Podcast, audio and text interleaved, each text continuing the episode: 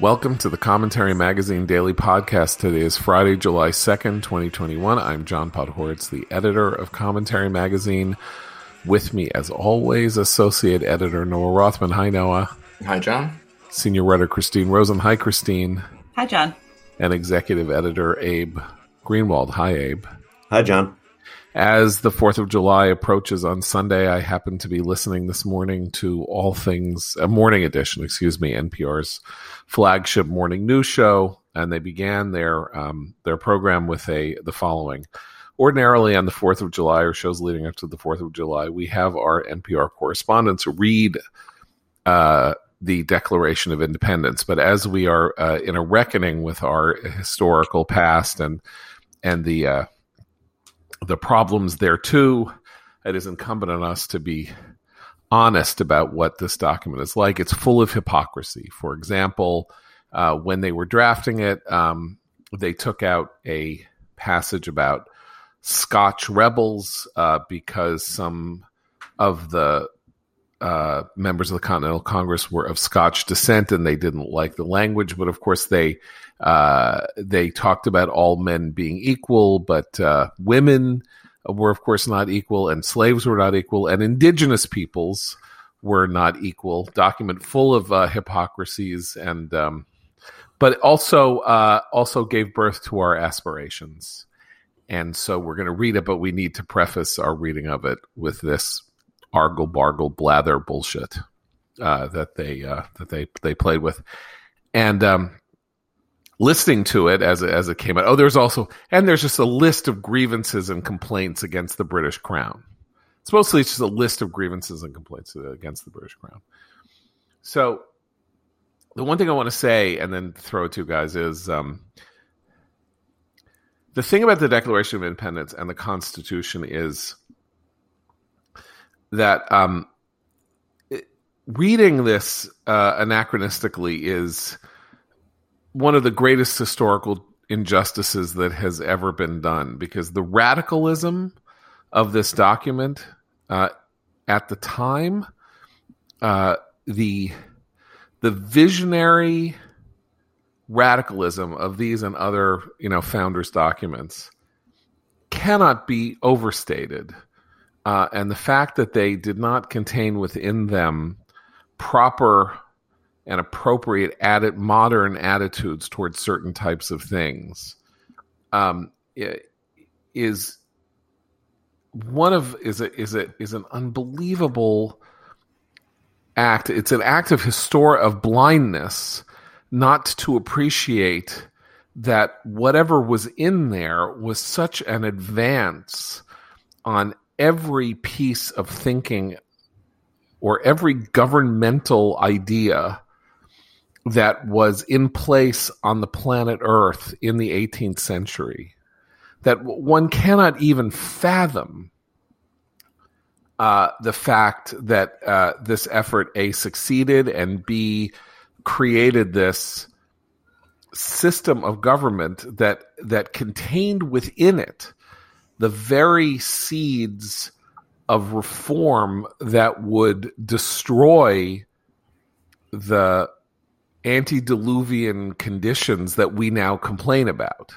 People who talk like this perceive themselves to be real sophisticates, but all they're doing is demonstrating their obscene parochialism. Um, the fact that this was a, a document drafted by committee, anybody who's ever documented drafted uh, drafted a document by committee knows they end up being rather anodyne. But this was a pretty shockingly radical, as you said, egalitarian, enlightened, classically liberal document that revolutionized uh, the human the human social compact across the planet Earth. And it took a significant amount of negotiation to get there. Yeah, there were some passages that were dropped in order to to get the unanimity that was needed to draft this document, but it was unanimously affirmed by the Continental Congress. And that took a lot of work. So it wasn't just a, a, a radical document.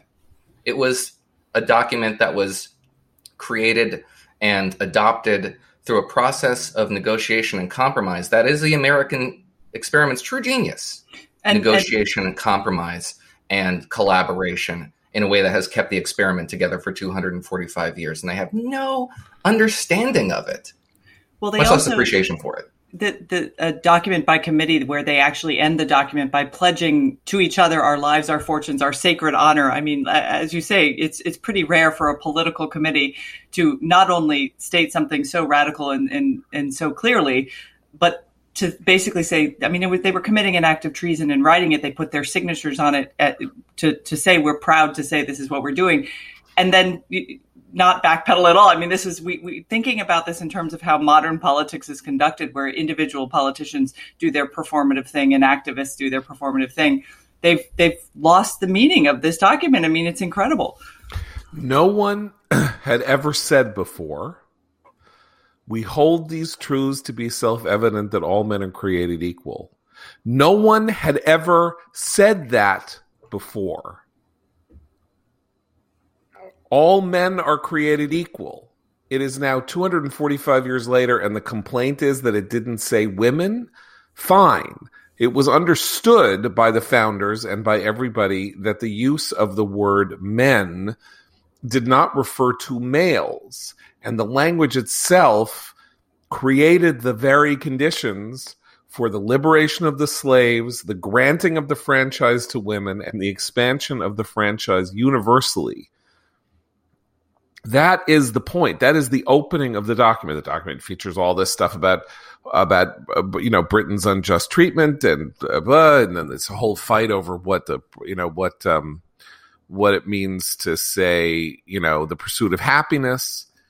But all of that pales beside the fact that we seem to take it as self-evident that everybody on this planet accepted in seventeen seventy-six that all men were created equal, and nobody accepted this. I mean, philosophically, you know, deep thinkers uh, building on, you know, yeah, yeah, and bu- building building on the thinking of the of the one hundred fifty years prior. Uh, certainly led to this, you know, blanket, unambiguous, uh, undismissible statement. But they didn't say it. No one had ever said this. And to look back in contempt by some, you know, Yale graduate who, you know, reports on climate change from Kansas City, condescending to T- Thomas Jefferson, a genuinely complex and tragic uh, figure uh, whose, you know, uh, whose assertion of these ideas and yet whose d- decision to live as though he, uh, in a way that did not entirely enshrine them, marks him as one of these titanic, tragic, historic, monstrous, terrible, wonderful figures for the ages. And Tom- Jefferson had a lot of bad ideas as well as these. But, um, you know, these people incepted the greatest explosion of freedom in human history. And uh, we are now... Uh, because a a horrible, murderous cop killed a guy on a street in Minneapolis, uh, we are now acting as though the legacy of the founders is a you know is a is a poison chalice. Can I say something about that? The the, the use of this word reckoning, because a reckoning is something that people come to of their own, usually because something horrible has happened and they have to sort of rethink the way they're living their lives or what they believe. But there's a weird way in which, you know, now we're more than a year past the, the murder of George Floyd, where we're told we should constantly be reckoning with things that actually really have nothing to do with George Floyd, right? I mean, there are there are issues of justice and, and, and racial equity and whatnot that we can debate. But to turn this reckoning into everything, I, I feel like, John, there, there's a version of a woke tr- trigger warning that a lot of liberal media outlets give when they want to write about something about our founding, about our values, about this country's principles and ideals. Now you have to have this woke trigger warning like, well, this might sound really great, but just so you know, you have to understand that that, that not, you know, human rights and dignity that we're talking about is being inherent in every single human being. They don't really mean it. So let's talk about how wrong they were. I mean, there it's it's. it's very corrosive and it's wrong. And I really, that this is the part that, that gets me. The re- there, you can't insist on a reckoning with people who've already thought through a lot of this stuff and still continue to be proud of the fact that this country created this document and this nation that, although it is imperfect in many ways, has done a great service to civilization. John, when you brought this up initially, I thought what you were going to say is that um, because we are in the midst of this um, enforced reckoning, um, that we're not going to read it. We're not going to read the documents at all, um, which I suspect is is where we're headed, right? I mean, if if if if this year it's it can be read with the understanding um, that it's bad and cruel and um, small-minded, um, then then w- why read it at all, right? Isn't isn't for that still audience, a sort of hangover? For this audience, I think you're absolutely right, Abe. But I, I more than welcome them ceding the Declaration of Independence to me.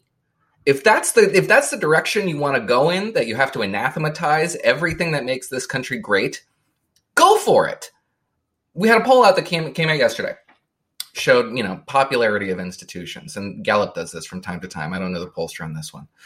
But one of the institutions that was the most popular were local police forces. You know who wasn't really popular? B L M. Know who wasn't really popular? Antifa. Hamas. Those people aren't very popular at all. Most people hate them. Shocking.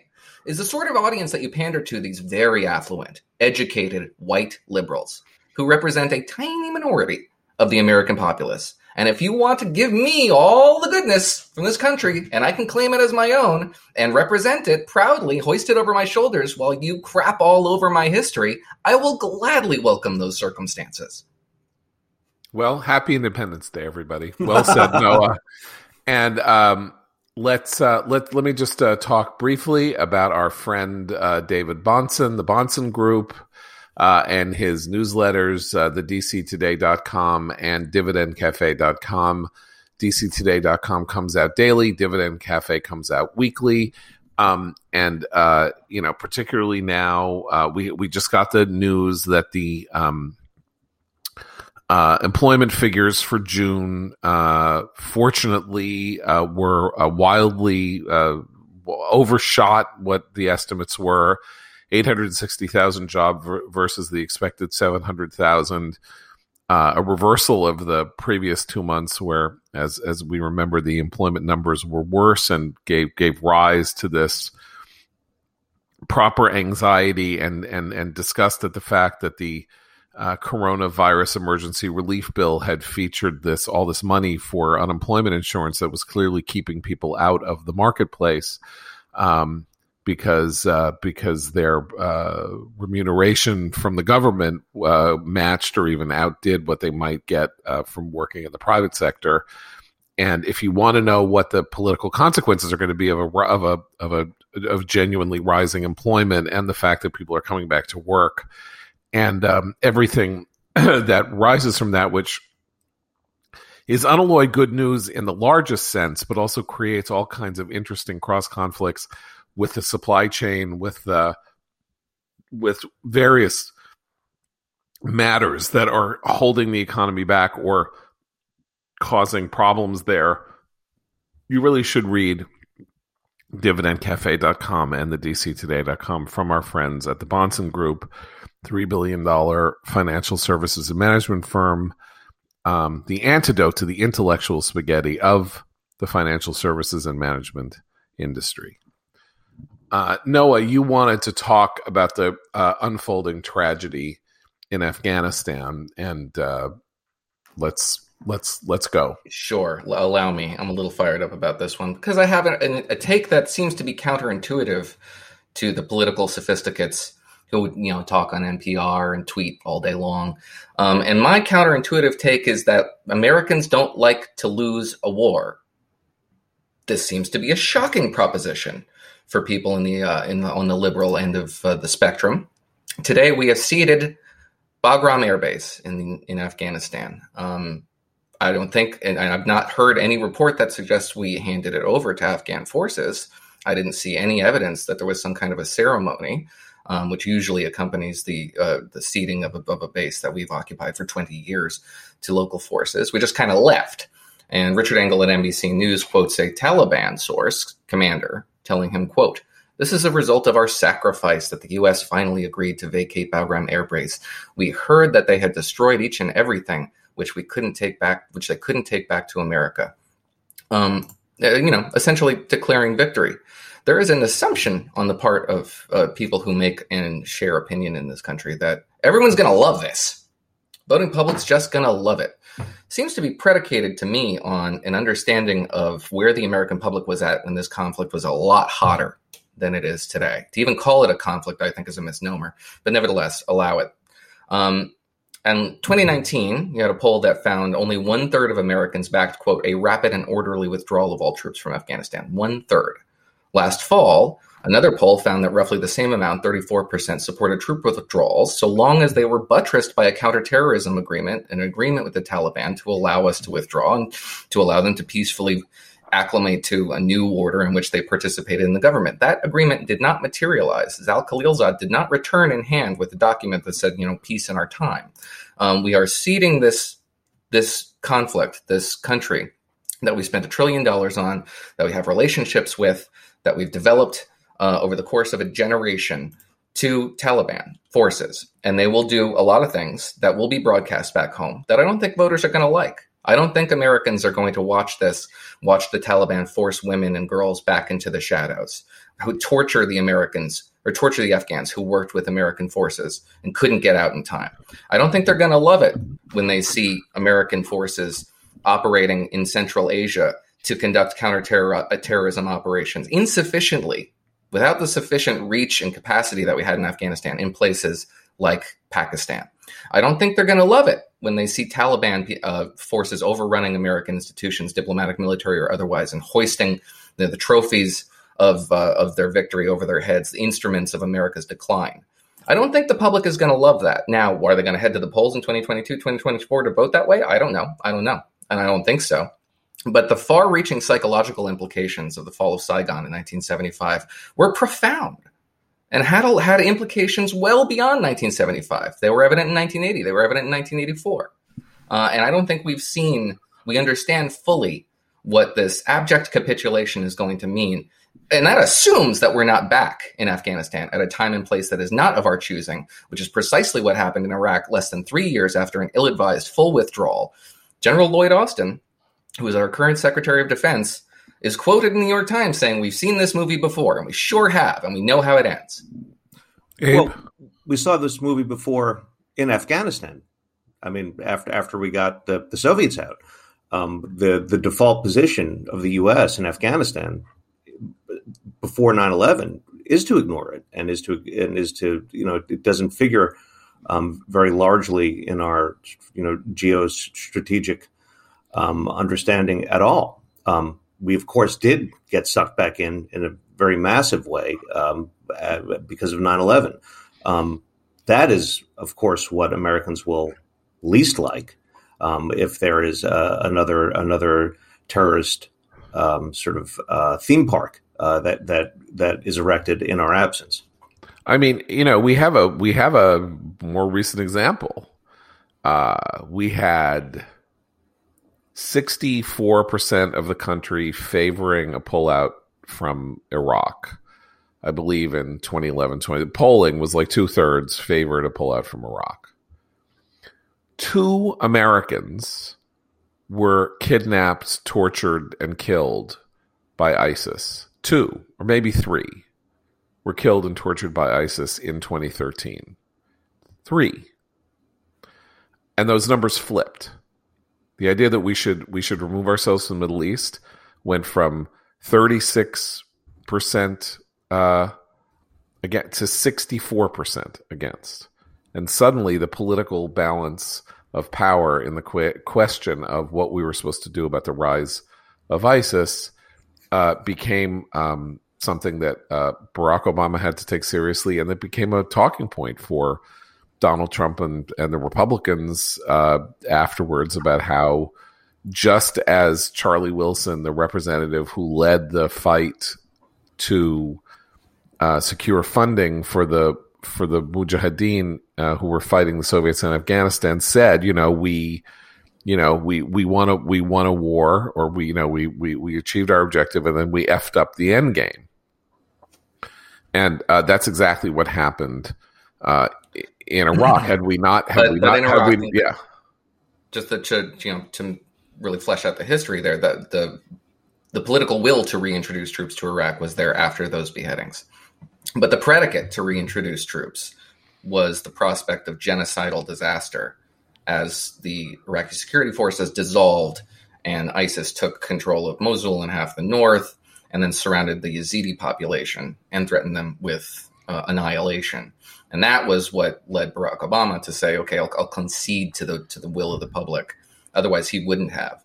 And you can absolutely envision a situation in which you have a massacre or the prospect of a massacre at the hands of Taliban, or even the fall of uh, of our our embassy in, in Kabul. I mean, right. This is the sort of thing that we're going to def- we will defend the, the Kabul from advancing Taliban columns from the air. So the war won't end. In fact, we'll probably see more war as a result of this. And the idea that the public is just going to love this, to me, strikes me as absolutely solipsistic. Well, I mean, we don't really – the interesting thing, and you've talked about it, Noah, and I, I – it's hard to talk about this, which is why the let's just get out of there uh, is such a successful argument. But it's the opportunity cost versus, you know, question, which is we're there now. It's not costing us very much, and it's really not very dangerous for the American forces that are there, and we're pulling out anyway.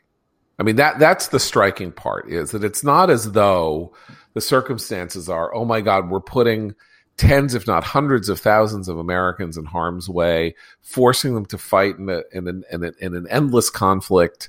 You know, that uh, we, we don't even know why we're still fighting it. Let's get them out of there. There's a small number of troops in Afghanistan. We actually know why they're there. They're not there actively fighting a war. They're there as a kind of, um, just as we had forces in, uh, have forces in Korea, just as we had forces in Europe. They're there to prevent the bad thing from happening. Um, even if the present circumstances, or even if the present circumstances aren't ideal, I mean, it's not like they're, you know, protecting Western Europe, or they're protecting a, you know, a growing and nascent democracy in, in, in South Korea. Like Afghanistan is obviously a troubled South, South Korea, I'm sorry, was not a nascent democracy. South Korea no. was a military dictatorship. It was a military dictatorship, but well, in the fifties and sixties, yeah. As the as as our presence deepened over time. Um, you know, we our our presence in South Korea played a not inconsiderable role in the political development of the country, both economically and politically, uh, away from a dictatorship toward uh, toward greater freedom and toward economic liberty. So that's why but, this is so en- enraging to me. It is so historically ignorant and so easy to demagogue.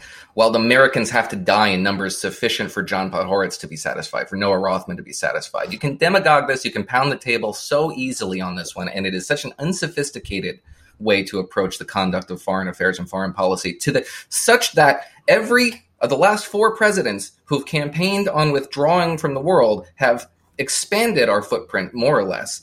Um, and, and this doesn't seem to dawn on anybody who has a, a microphone, you know, and, and, and commands the, the attention of people who, who who make policy from late night comedy desks. Well, there's there's it, it's strange, isn't it? Because the messaging is actually pretty simple. You're right, Noah, that both on the left and the right, there are plenty of people who argue constantly that America shouldn't be the world's policeman, right? Oh, it costs too much money. We should be spending that at home. Oh, you know, America first, et cetera, et cetera. But there, why isn't there a single politician who could make the argument that we do have the resources, the uh, military capability, and the geostrategic need to be neighborhood watch in some dangerous neighborhoods in the world, right? That's not being the policeman. That's just what we have in Afghanistan right now, you know, hanging out there, a small force, someone to kind of keep eyes on what's going on, and an ability to react uh, in a nimble fashion if need be. But nobody wants to make that argument. And the thing is, I trust that the American people, particularly those of us who have, have relatives who've served in Afghanistan, They understand that. That's that's a that's a legitimate way. It's it's rather condescending that our political leaders, when they talk about this, and when the, the technocratic elite who who think they know the most about foreign policy talk about this, they think Americans are stupid. We're not stupid. Active military leaders uh, in the United States Armed Forces, I bet if you took an anonymous survey of them, eighty-five percent of them would say that this was a terrible mistake. And these are the people who have to write the letters to, you know, people in their uh, platoons, brigades, whatever, uh, when someone is killed by a roadside bomb or, you know, in an ambush or something like that. Um, uh, they believe it's worth the sacrifice. Joe Biden wants to be the guy who says, I got us out of Afghanistan. Um, or, you know, it's, it's, it's enough already, where it's twenty years, it's enough already. I want them out by September eleventh, which itself is a kind of a grotesquerie if you think about it, because it, it, it it's, it's essentially saying that the very, the very day that led us to, uh, commit our forces to Afghanistan, um, uh, owing to an attack on the United States, we are sort of, we are using that day as a date certain on which we can say, well, our, our our time here is at an end. So it's not a place of our choosing. It's not a time of our choosing. It's a time of their choosing, uh, oddly enough. Um, and you're saying, okay, it's twenty years later, you win. Congratulations. We said there were, we would see no distinction between the people who housed al-Qaeda and and defended and protected al-Qaeda and al-Qaeda itself. That was the doctrine uh, of nine eleven. And now we're saying, okay, you get to you get to win now. We we we we we, we kept you out for twenty years. So it was twenty years. Come back. Come back in. Does, Destroy some that... more statues. Uh, immiserate more people. Force force girls into illiteracy. Please, go right ahead. Well, and nine eleven is also the date that galvanized an entire generation of young people, many of whom then enlisted as a result of what happened on that day and sacrificed for their country. And for him to choose that as the, you know, kind of Biden's very bad, by the way, about choosing these dates for his policy announcements. I mean, we, we've talked about the July fourth. Now we're all free from COVID issue. And I know Noah has a has something interesting to say about that later. But this is this one really upset me um, because it it it. in a way, tries to not exactly erase that sacrifice and the loss that many Americans have suffered who have uh, family members in the military, but it just, it, it treats as just like a light switching on and off policy decision-making that has no resonance. And I, I find that offensive. I find it offensive that they decided that nine eleven was the good bookend for this. But you know what? The, the, aud- the audience for that was in the United States, which is not how you make foreign policy. Right. Well, foreign policy should not have a domestic audience. But, you know, what gets me and what really concerns me is that um, the argument that we're making here, that I think is the right one, that um, there is a vital role for the U S to police or neighborhood watch, whatever you want to say, or, you know, to to, to keep an eye um, on, on certain spots to make sure the bad things don't happen, um, both to us and to our allies and to others. Um, that argument always came up against um, bad arguments uh, or or whatever, or arguments, you know, arguments about how we're overextended, how we're cruel, how um, we're hypocritical, how the, the sacrifice isn't worth the gain, all of that. That that that's fine. And and there was there was there was a, an ongoing debate. Today, it seems as if sort of the whole issue belongs to another universe. You know, it's it's we're we're not even um, plugged in to the to the post nine eleven sort of argument anymore as such. It, it, this, it's more that we're in this um, just we're just focusing on domestic concerns now. Um, the right. rest of the world doesn't concern us at all. We have no business even beginning to think about it. But there is a connection between the two, and it does go, go back to what we were talking about at the beginning of the podcast about the Declaration of Independence. You remember one of the most mocked things said uh, in the two thousands was somebody asked John McCain how long he thought we would be in Iraq, and he said, well, I hope we'll be there for one hundred years. And people said, oh, my God, was a warmonger. It, that, the whole point was that John McCain's view of the United States was that we were a force for good in the world, and we would be doing Iraq a favor by being there for one hundred years, in the same way that we did, we have done the Korean Peninsula a favor by being there now for seventy years. Uh, South Korea is is now one of the, you know, well, it is a was a was a backward, nightmarish, you know, uh, im, im, impoverished, immiserated place, and four generations later, it is a wealthy, booming, prosperous, exporting um, uh, country that is, you know, has a democratic structure. It's it's all corrupt, and there's problems. And it was not a bloodless occupation, and it was not, not well beloved by the South Korean pub- public, or by the American U S soldiers public. Were hacked to death with axes. Yeah, I mean, or by is... yeah, or by the American public. The uh, Korea was not a popular war. We got out of there in three years. Like uh, you know, Eisenhower ran in nineteen fifty-two. Implicitly saying that he was going to end the war in Korea. So, but the point is that we stayed there. We we we held the line, um, and because we are a force for good in the world. And the problem now is that um, is that the it is it is the opinion of the American elite that we are not a force for good in the world. We and so therefore uh, we're more like. Um, A virus. We go around and do terrible things in places. This was a very left-wing idea in the nineteen seventies in the world of, you know, political science and political thinking, that the United States was on balance a bad player in the world. It, it, even if we meant well, we were blundering and sloppy and and you know like like a like a doofus linebacker. You know, we were like uh, you know dirty linebackers who sort of meant well but then broke. You know, broke people's necks in, uh, you know, on, on the field by by by being overly violent, whatever. And this was, you know, when I was in college studying political science at the tail end of the nineteen seventies, uh, this was a rising view after Vietnam and after, you know, the dep- uh, the fact that uh, Mossadegh was assassinated and Arbenz was assassinated and Diem was assassinated, that we were we were bad actors. Either either on purpose or just because we were blundering and sloppy.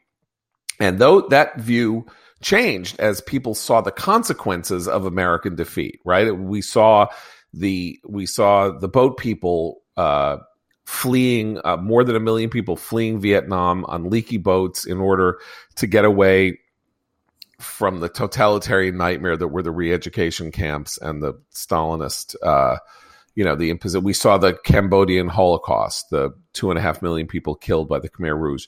We saw, you know, uh, people uh, people wised up about Cuba. People saw what happened in Nicaragua, and the general sense that, you know, our not being around was actually caused horrors untold and nightmares for the world, and that our adversaries were actually, you know, inhumane, soulless monsters.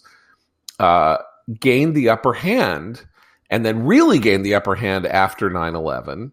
And then this opinion about how awful we were just sort of at, almost like a fever because of all kinds of domestic political considerations and other things, took over the American liberal establishment. It was bad that we were going into Iraq. It was bad that we were in Iraq. Iraq was not just, and, and it was increasingly bad that we were in Afghanistan.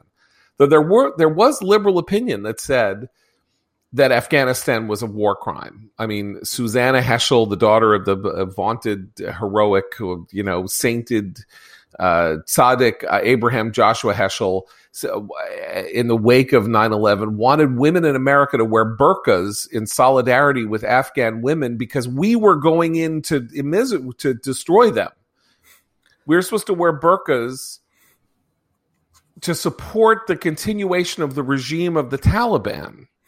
But all of that is sort of a directionless hangover from the Cold War era, right? When anything the United States and the West did to advance and protect democracy was bad.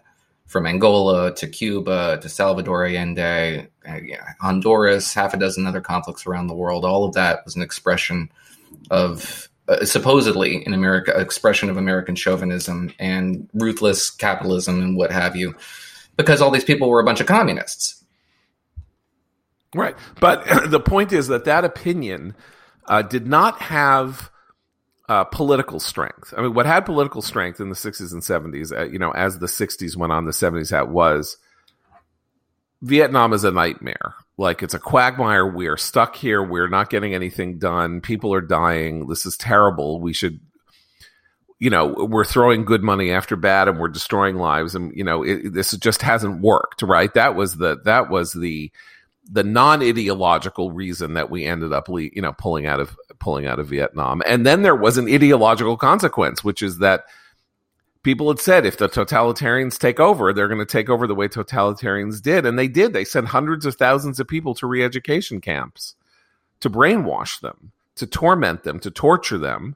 And they escaped, you know. So we actually saw the real world consequence of even that non-ideological, we better get out of here thing happen.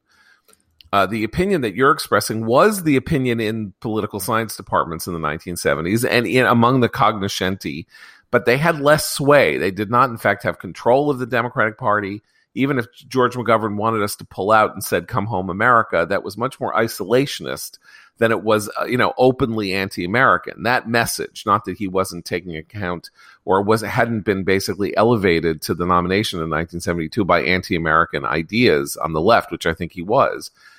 But, of course, he only got thirty-seven percent of the vote in nineteen seventy-two.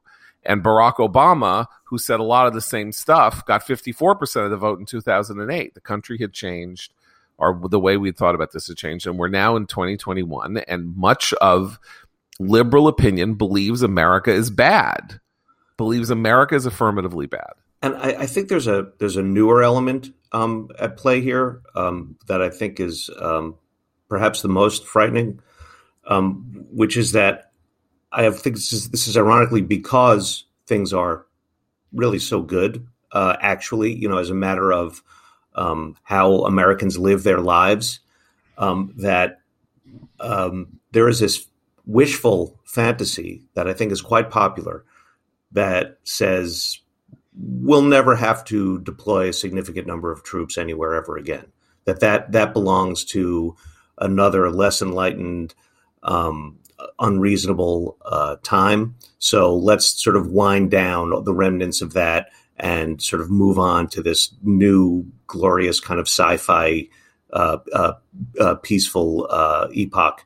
And, you know, I, I, I would like that to be true, um, but there's nothing in human history to suggest that that is true. And God help us when, when the time does come, when we are challenged in such a way that we are really going to have to um, take upon us some significant act of military force. If you told elite opinion makers and sort of like the, you know, the high ground of American, you know, establishment opinion in nineteen seventy-six, that fifteen years later, five hundred thousand Americans would be deployed to the Middle East Uh, in a ground war to get Saddam Hussein out of Kuwait, they would have said you were insane. I mean, it, the, the idea was then we'd never we'd never fight another war uh, because the stakes were too high. The Soviets was too dangerous and all this, and we had just been through this crucible in Vietnam, and it was never going to happen. And it was only fifteen years later. I mean, uh, you know, America. So, yeah, uh, circumstances change. Opinions alter themselves. And, you know, there is an entire class of people, as as as Christine said, who over the last twenty years uh, have been in the U S military, come home and and have got and are, are uh, people who are, are, are interested in public service and have gotten involved in public service. I mean, we know about some of them because they're they're they're on the left, and so they've been using it as a kind of, you know, as a tool uh, to get themselves elected by saying, "Hey, you can't attack me on on these matters as a leftist. I'm a veteran."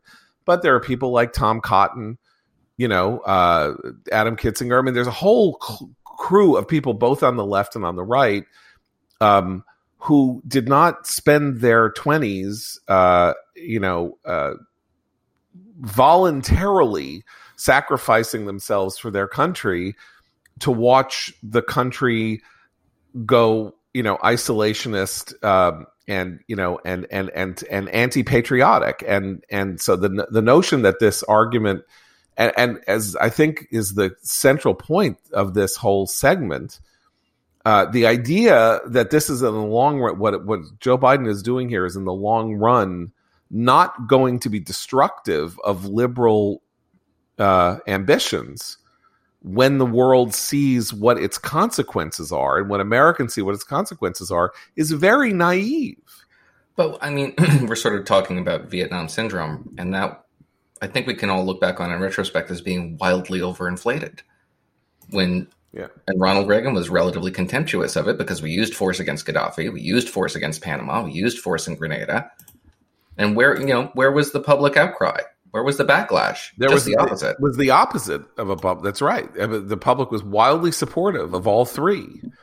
Um, uh, you know, and and and the the the central problem for us is that it is very hard for us to conduct dispassionate long-range foreign policy. The the passion that that that that grips people in the in the immediate wake of a response uh, like the one that we did when the medical students were were taken in, in Grenada, or or like uh, Noriega in Panama, or like the Iraq War.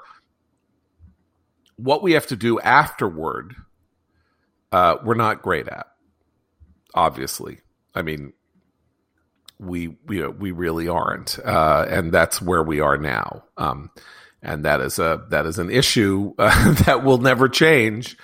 Um, in part because we are an idealistic country, and in part because of the ideals of the Declaration of Independence, which do not admit of this notion, are not part of the, you know, look, the world is a horrible place, and terrible, terrible people are involved in it. And, you know, sometimes you have to make deals with the devil, and sometimes you have to pick the lesser evil over the greater evil, and all of that. That was what George Washington in his farewell address said, you know, we don't want these entangling, you know, we don't essentially want the diseases of Europe to infect us, and we will, you know, avoid entangling alliances. Well, you know, that was a noble ambition for a, you know, for a nascent uh, country. And, you know, ag- once again, it was only what, thirteen years after, after he delivered the, the farewell address that, uh, you know, that the Monroe Doctrine was spelled out, that said, we view the entire, you know, the, our entire hemisphere as our sphere of influence. Like,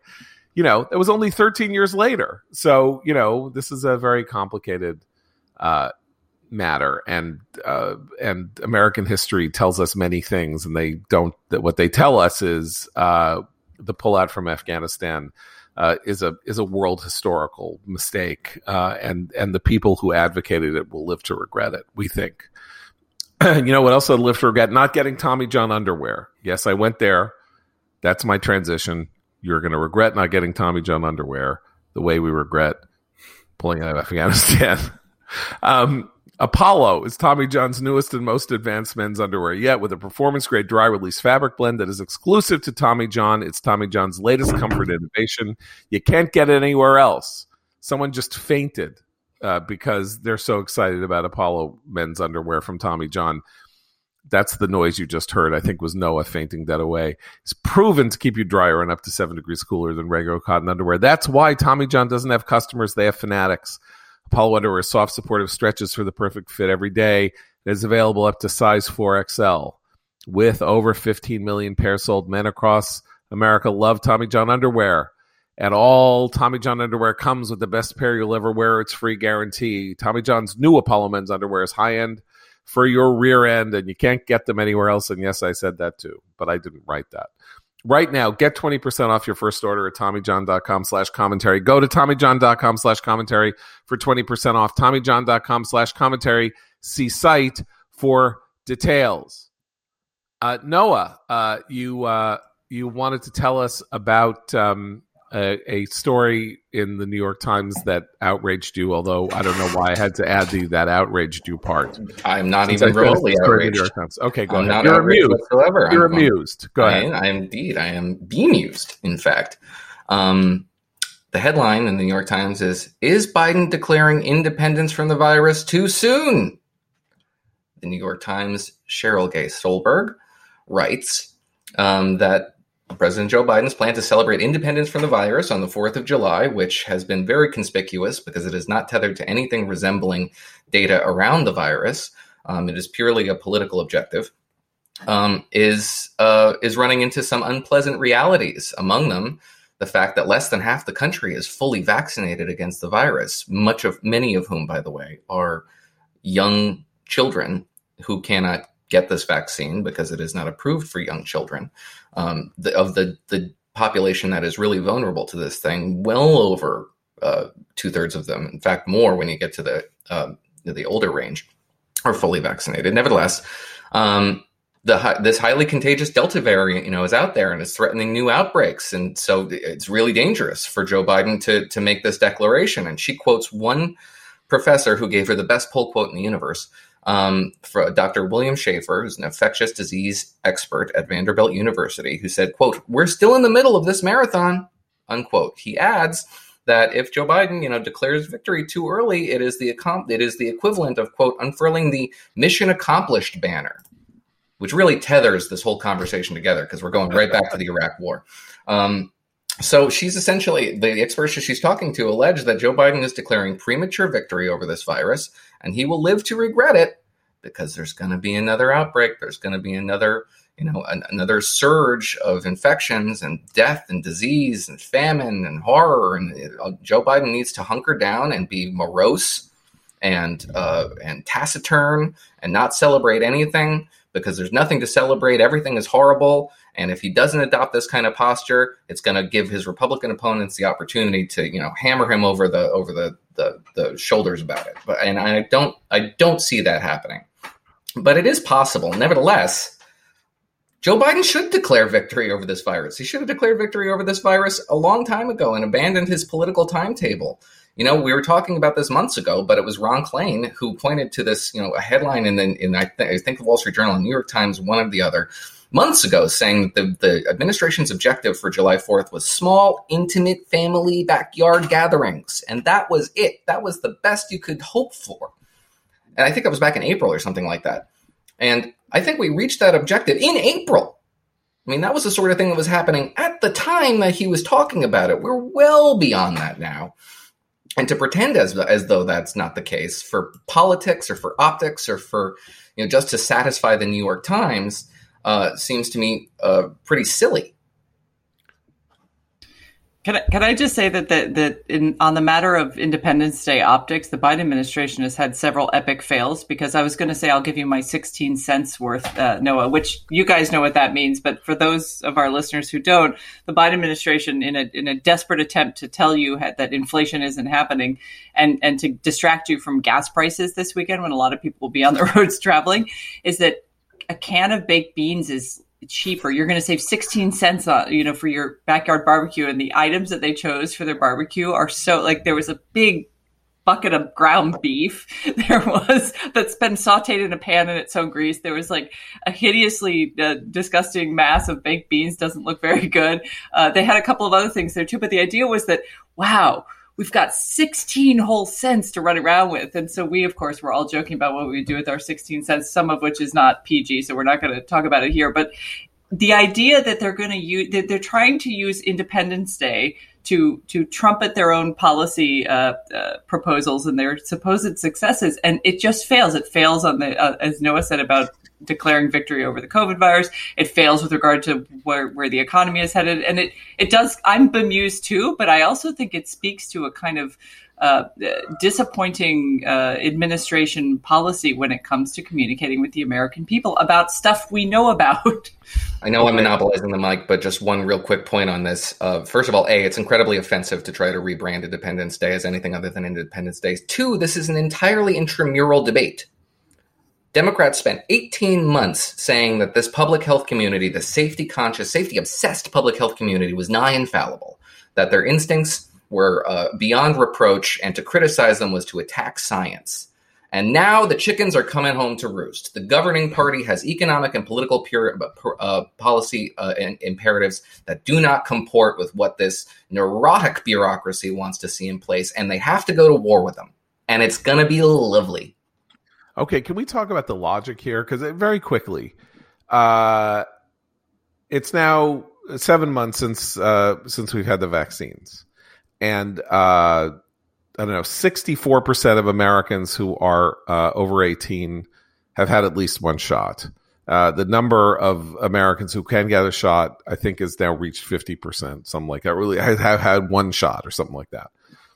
Um, so we're now at the point where everybody who hasn't gotten a shot is uh, pretty much deliberately deciding not to get a shot. And then we're told, oh, no, p- people are alarmed at the, you know, the the uh, highly contagious a Delta variant. By the way, I, I was under the impression that COVID itself was highly contagious.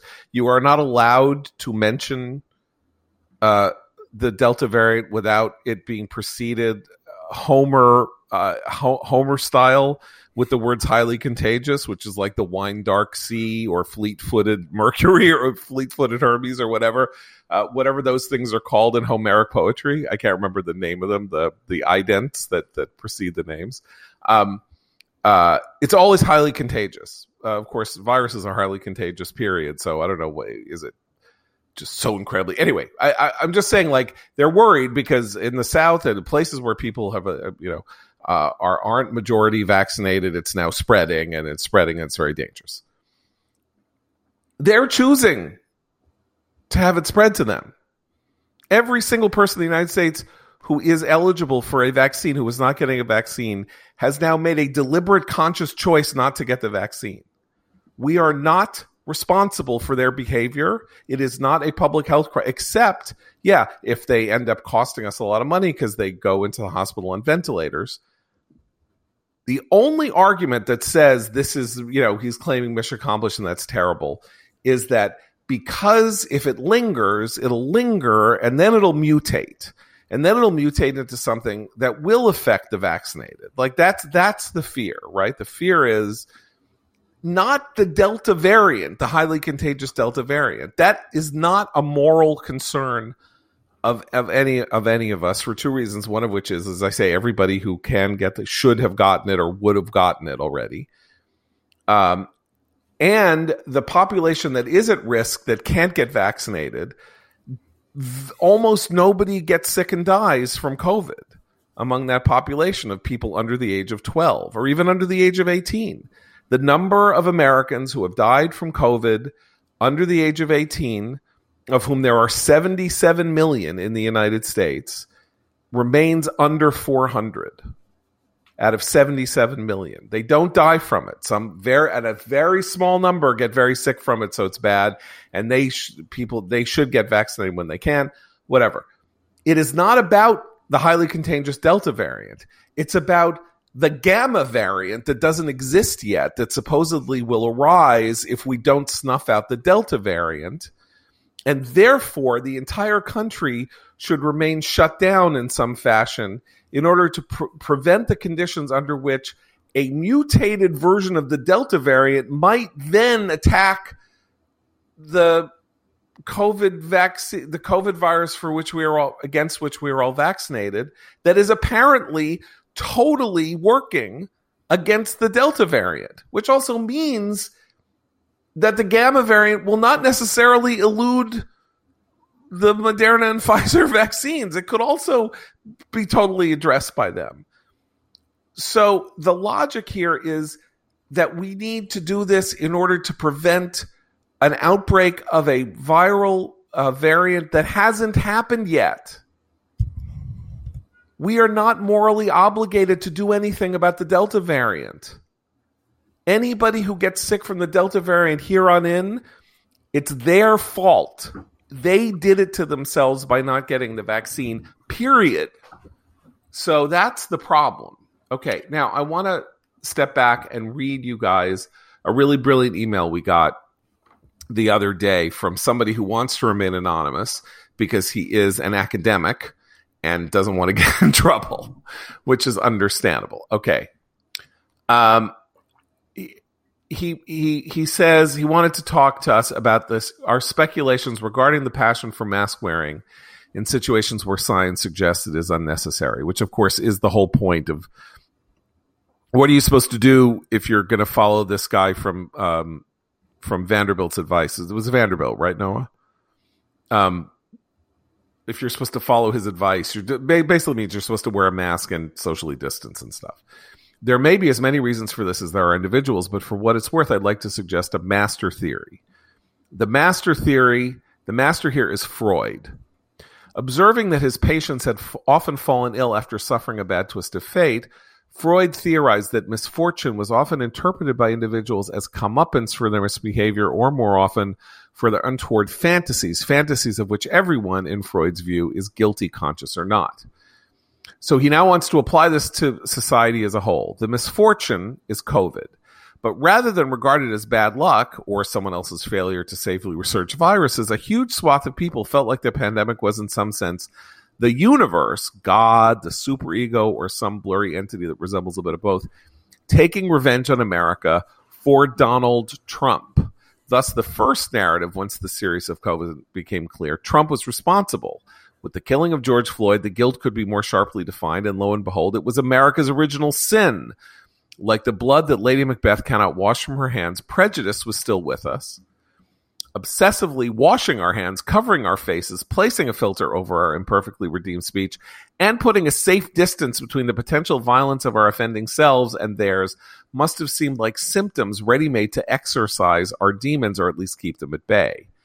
This is not to say that wearing masks and bathing in antiseptic gel made no sense, at least before the vaccine or before we understood more about the virus, but the purposes these safety measures served as psychological ritual was too perfect to abandon even after the danger had passed. For many in the liberal elite, my community, for better or for worse, says the letter writer, to remove the mask is to suggest a complete cure, not just of COVID, but of the reason COVID struck in the first place, according to this Freudian theory, our racism, moral imperfection, and national selfishness, and the waves of populism that Trump rode to the White House in twenty sixteen. It feels dangerous to take that mask off for some of us, although fully vaccinated, because we know that we are still guilty. Indeed, we become implicated in the nation's guilt precisely at the moment when we assert our freedom from it.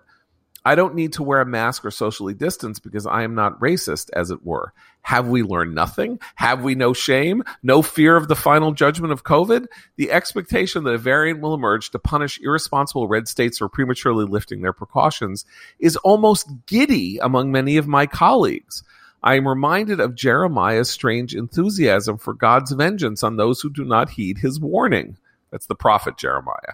I think this best explains the seeming hypocrisy around the George Floyd demonstrations. Demonstrators against racism were viewed on some level as heroic first responders addressing the root cause of the pandemic, the transgressive sin that had brought the plague to Jerusalem, Athens, America. They were our greatest hope for fending off the destruction of the city. I don't think any of this is conscious, nor is it universal. Many folks simply like hiding their faces or enjoy the opportunity to make a public display of solidarity, of which they will shortly be robbed. But for many around me, I suspect the my analysis, or Freud's as I've imagined it, is the most credible explanation. Uh, that's the single best explanation for this thing that we have been trying to puzzle over for for, for more than a year.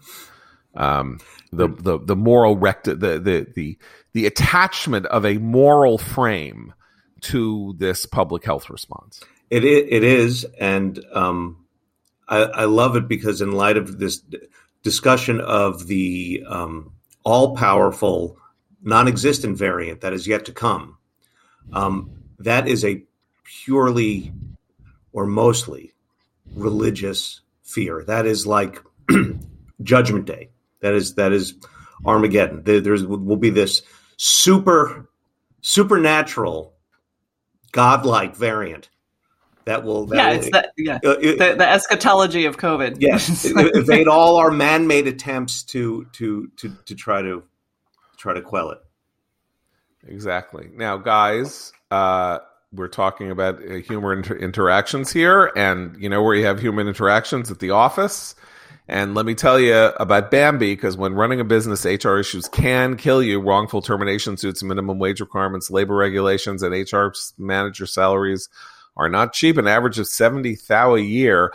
Bambi, spelled B A M B E E, was created specifically for small business. You can get a dedicated H R manager, craft H R policy, and maintain your compliance, all for just ninety-nine dollars a month. With Bambi, you can change H R from your biggest liability to your biggest strength. Your dedicated H R manager is available by phone, email, or real-time chat. From onboarding to terminations, Bambi customizes your policies to fit your business and helps you manage your employees day to day, all for just ninety-nine dollars a month, month to month, no hidden fees, cancel anytime.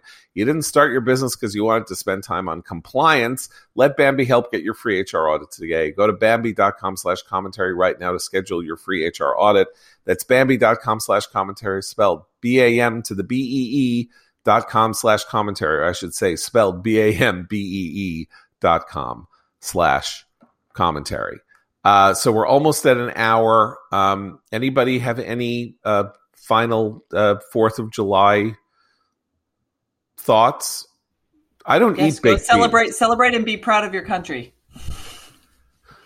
Yeah. Your family and, and friends. Yeah. And no masks if you're vaccinated. Right.